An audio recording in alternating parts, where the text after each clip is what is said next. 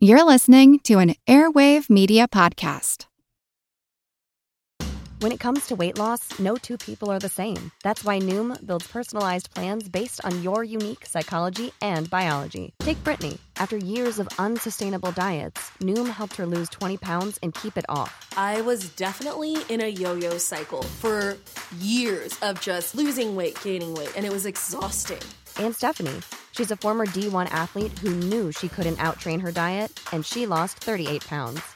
My relationship to food before Noom was never consistent. And Evan, he can't stand salads, but he still lost 50 pounds with Noom. I never really was a salad guy. That's just not who I am. Even through the pickiness, Noom taught me that building better habits builds a healthier lifestyle. I'm not doing this to get to a number, I'm doing this to feel better. Get your personalized plan today at Noom.com. Real Noom users compensated to provide their story.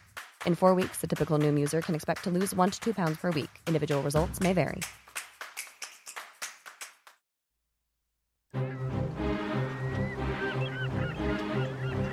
Hello, this is Matt from the Explorers Podcast. I want to invite you to join me on the voyages and journeys of the most famous explorers in the history of the world. These are the thrilling and captivating stories of Magellan, Shackleton, Lewis and Clark, and so many other famous and not so famous adventurers from throughout history. Go to explorerspodcast.com or just look us up on your podcast app. That's the Explorers Podcast.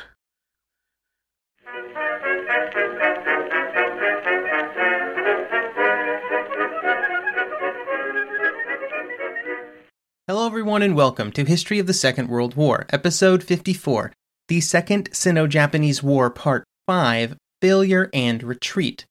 This week, a big thank you goes out to Gary for choosing to support the podcast on Patreon, where they now get access to special ad free versions of all of the podcast episodes, plus special patron only episodes released once a month.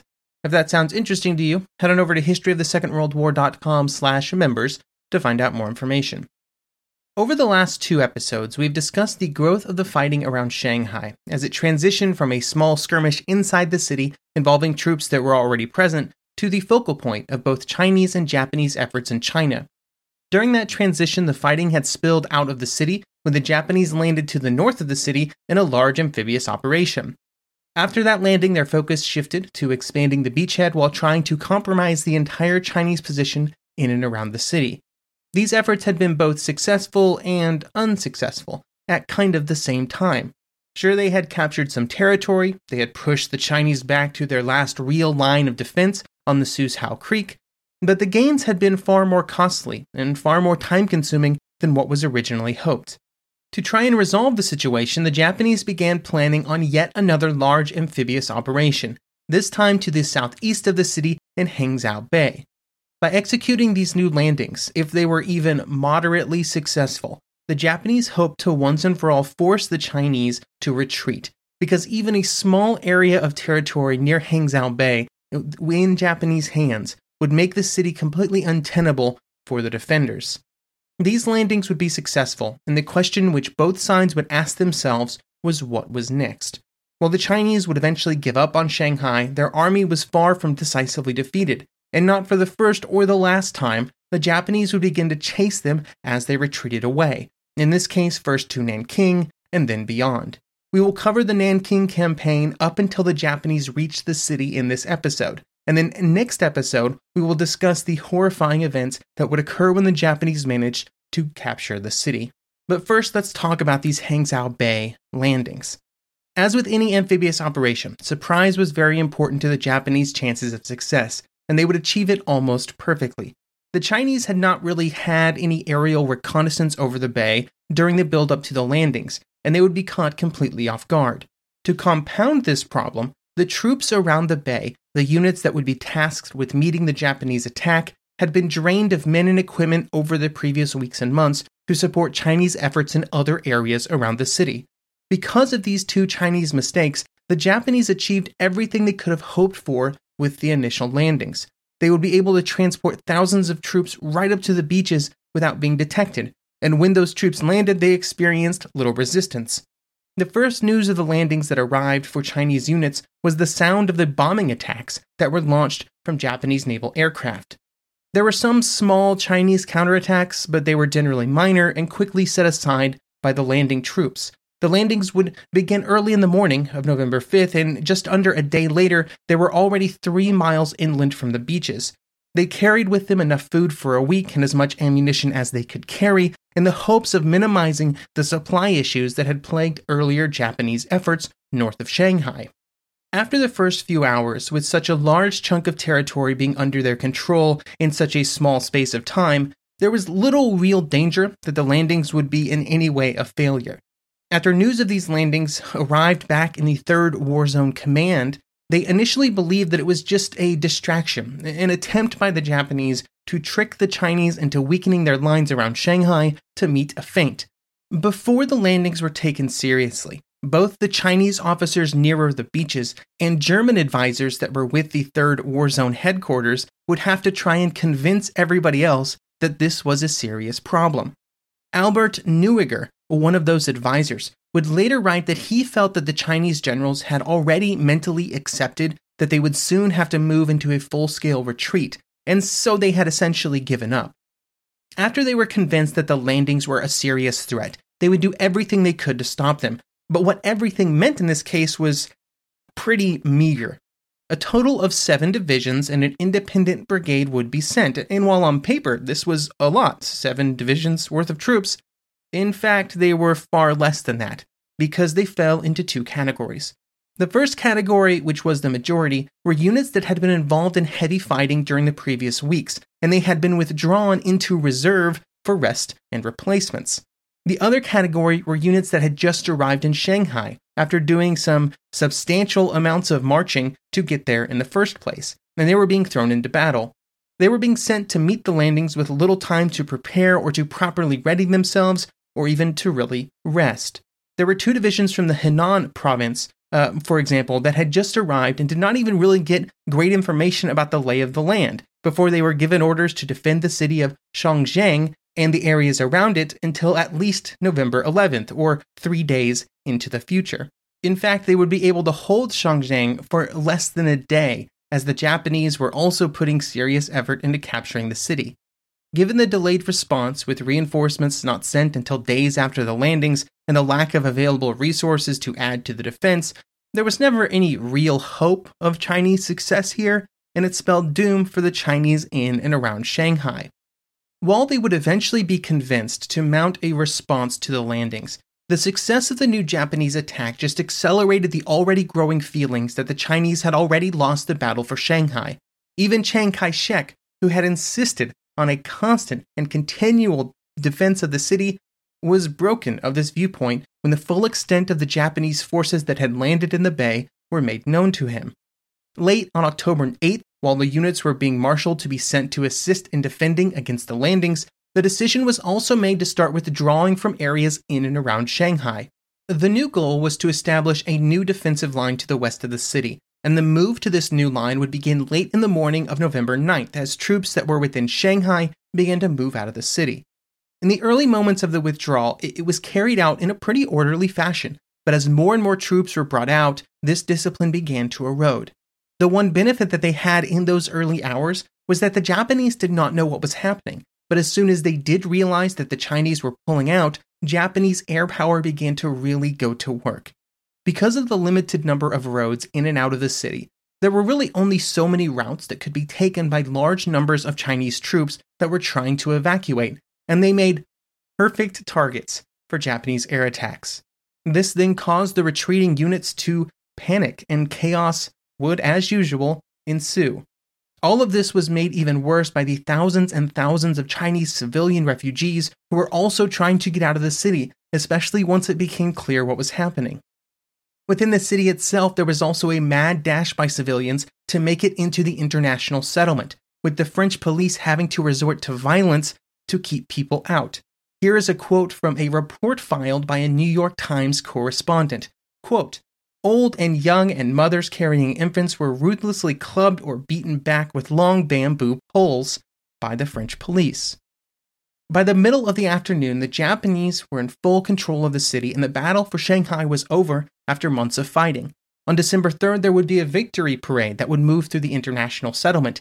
When this parade moved past some of the sites that had featured in the fighting, some interesting events would occur.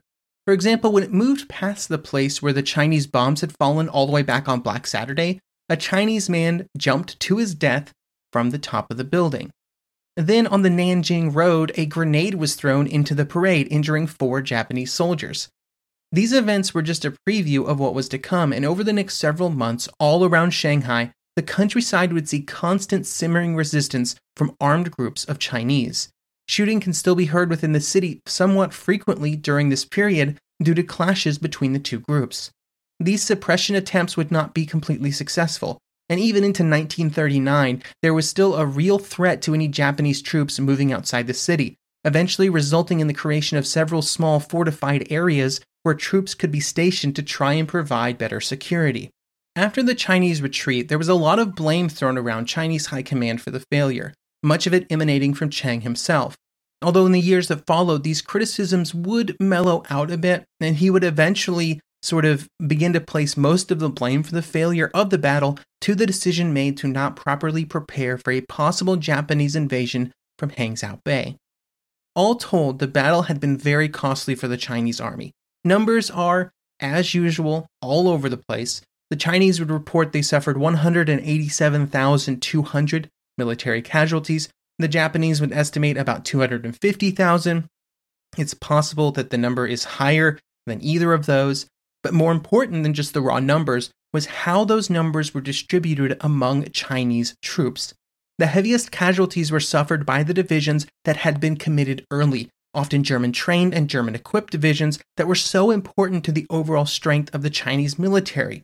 Some of these divisions, like the 87th and the 88th, had been used in the early days of the battle in late August, and they would essentially cease to be effective divisions by the time that they were removed. So much money had been spent on these divisions, and now they were gone. Along with the men who were killed or wounded, priceless and what would prove to be almost irreplaceable armor, aircraft, and artillery, and, and also other equipment would be lost during the fighting. This equipment had been built up over the years before 1937 and would be very challenging to replace as the Japanese control of all areas of China continued to increase in the following months and years. On the other side, the Japanese casualties were reported at around 40,000, which is obviously far below the Chinese numbers, but also far greater than even the most pessimistic Japanese ex- expectations from the start of the fighting. What they thought would be a quick victory that would only require a few divisions for a few weeks had instead demanded the attention of over 100,000 Japanese servicemen and months of heavy fighting. This was just the beginning of the Japanese commitment to the fighting in central China, and even though they had pushed the Chinese army back from Shanghai, the ability of the Chinese to resist had in no way been destroyed, and they would still have to treat it as a threat. This presented the Japanese with a choice. They could sit in Shanghai, protecting the territory that they'd already captured, or they could try and do something about the continued Chinese resistance, a decision that we will come back to here in just a moment.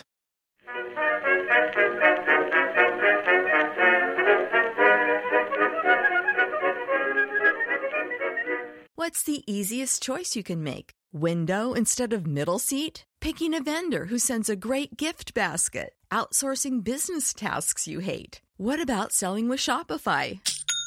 Whether you're selling a little or a lot, Shopify helps you do your thing, however you cha-ching. Shopify is the global commerce platform that helps you sell at every stage of your business. From the launch your online shop stage to the first real life store stage, all the way to the did we just hit a million orders stage. Shopify's there to help you grow. Whether you're selling scented soap or offering outdoor outfits, Shopify helps you sell. Wherever and whatever you're selling, Shopify's got you covered. Sign up for a $1 per month trial period at shopify.com slash try. Go to shopify.com slash try now to grow your business, no matter what stage you're in. Shopify.com slash try.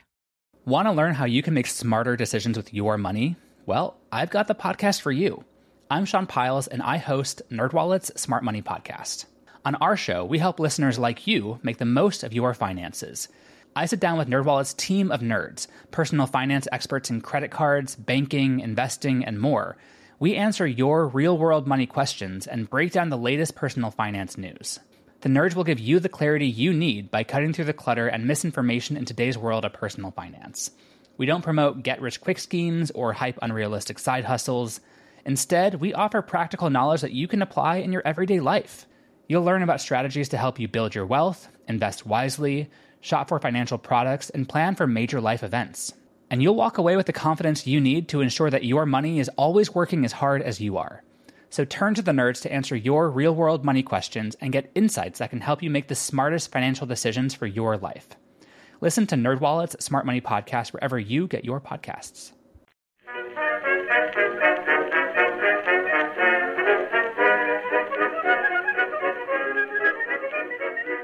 For the Chinese, the defense of Shanghai had consumed a huge amount of military supplies and materiel, and even before the battle was over, a new source of those supplies and equipment would be secured. While the fighting was still going on, on August 29th there would be a diplomatic development, with the Chinese government in Nanking announcing that it had signed a non aggression treaty with the Soviet Union. This was important because much of the hopes that China had in any long war with Japan came from abroad, and they hoped that any serious fighting within China would eventually result in either the Soviet Union or the United States entering into a war with Japan. The basis for this idea was that neither of those countries would want Japan to continue to grow in strength, as it would threaten both of their interests. If the Japanese started to take over too much territory, they would see the threat and, and decide to intervene before all of that new territory, population, and resources could be properly utilized to bolster Japanese military strength. During the fighting after 1937, the Soviet Union would prove to be a critical source of weapons and materiel, especially after support from Germany began to greatly diminish. However, it would still take a lot of time for the amount of equipment used in Shanghai and destroyed there to be made good, but eventually the total contribution of the Soviet Union to the Chinese war effort between 1937 and 1941 would be over 1,200 aircraft, 2,000 pilots, 1,600 pieces of artillery, thousands of technical experts, and a whole host of other bits and bobs that were necessary to fight a war. While the Chinese were trying to improve their international relations, the Japanese were always doing the same. During the mid 1930s, they had greatly benefited from events in Spain because the Spanish Civil War diverted the attention of every European power to Western Europe instead of to China. This was most important when it came to the British and the Soviets, with Soviet military aid being sent to Spain, which might have instead gone to China. Germany had provided a large amount of military aid and assistance to China during the 1930s, but this began to change in the late 30s. They would become closer to Japan, especially after the creation of the Anti Comintern Pact in November 1936. At that point, the German military advisors were not instantly removed from China, uh, almost entirely due to concerns that if they were just pack up and leave, uh, they would be quickly replaced by Soviet military advisors, which neither the Japanese or the Germans wanted. Or as the German foreign minister would tell the German ambassador in Tokyo, quote, the Japanese cannot reprimand us for the fact that the Chinese bought arms from us in a limited amount. The deal developed on a purely economic basis. Withdrawal of all military advisors in China would at the present moment mean that we are taking sides against Nanking and is therefore out of the question. A withdrawal of the advisors could possibly lead to the vacated positions being occupied by the Russians. That is a consequence which is also undesirable for the Japanese. There were even some attempts by the German government to mediate between the two sides in China with limited success. Eventually, the exact fear of the Germans would come to pass, with Soviet aid being sent to help Nanking and Soviet advisors as well. But by that point, German attention was firmly focused on events far closer to home. While the fighting had been ongoing in Shanghai, elsewhere in China, Japanese controlled territory continued to expand, with several provincial capitals in various areas of northern China falling during the last four months of 1937, including the capitals of Hebei, Shandong, and Shaanxi. In all of these areas, the resistance from Chinese units was less than fantastic, to put it kindly.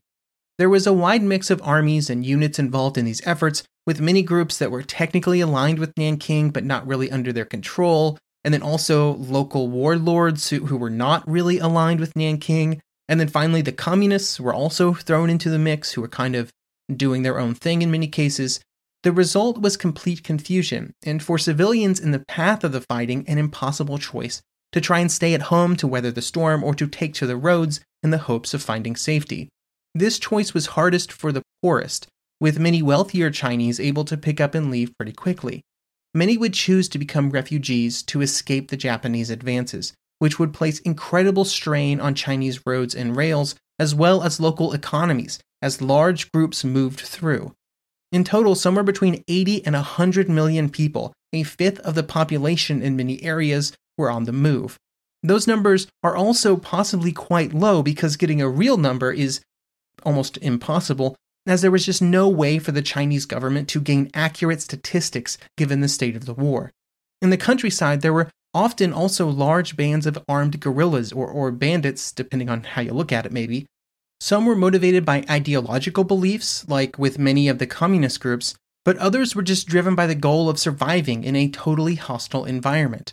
For those that would stick around, especially in the cities, they would be forced to endure a Japanese occupation that was often a violent and oppressive experience. After the Chinese retreated from Shanghai, the plans in Tokyo were to pause for a bit to consolidate their position while the future path was determined. At the time, this did not necessarily involve a move deeper into central China. However, within Shanghai, many of the Japanese commanders wanted to almost immediately start expanding the conflict, with the number one target for this expansion being the capture of Nanking, with the goal of moving on the capital quickly to not allow the Chinese to kind of recover from what had happened. Nanking had been the capital of Chiang's nationalist government, and the hope was that capturing it would bring a quick end to the war. On November 15th, Lieutenant General Yanagawa Heisuke, the commander of the 10th Army, would demand that the offensive to capture the capital be ordered. On November 22nd, Matsui, the commander of the Central China Area Army, or Yanagawa's commanding officer, relayed the request to Tokyo and then also relayed back the approval for the operation. Among all of these leaders, the theory was that the capture of Nanking would have a decisive effect on the war. But there was one problem with this plan. Chiang and the nationalist government were very aware that an attack on Nanking could be launched, and they had started their preparations for such an attack in October, so before a lot of this gets going. In this case, those preparations came in two forms. One was to bolster the defense of the capital, it did happen, but also, and maybe more importantly, for the government to abandon the city as quickly as possible. The nationalist government would move to Wuhan, and while Nanking would still be defended, it would no longer hold anything of real strategic value. It still certainly had the symbolic value of being the capital of the government, but symbolic losses would not be fatal. Regardless of what was happening in Nanking, on December 1st, the official orders would be given for the offensive against the capital to begin, although the initial attacks and the pursuit of the retreating Chinese forces had actually started a week earlier. In their movements towards Nanking, the Japanese would move in three separate columns, and as they moved through the countryside, they left destruction in their wake. While traditionally the stories of Japanese atrocities do not really get going until they reach the city, in actuality, they began during the march between Shanghai and the capital. There were many reasons for this a general racism, a lack of proper logistical support that forced units to live off the land, and just no regard for human life. In December, they would reach the outskirts of the capital. Chiang would fly out on December 7th with the last of the nationalist government. Most of the foreigners who had been in the city were already gone out of fear that it would turn into another lengthy battle like Shanghai. Economic activity in and out of the city essentially stopped completely, which was a serious problem as the city had been forced to absorb massive numbers of refugees from the surrounding areas. Food would soon begin to run short, uh, along with almost every other essential good. The city itself had rivers surrounding it on two sides, and the Japanese would take up positions to the southeast to block any traffic into or out of the city. They were now ready for their final assault, which we will discuss next episode.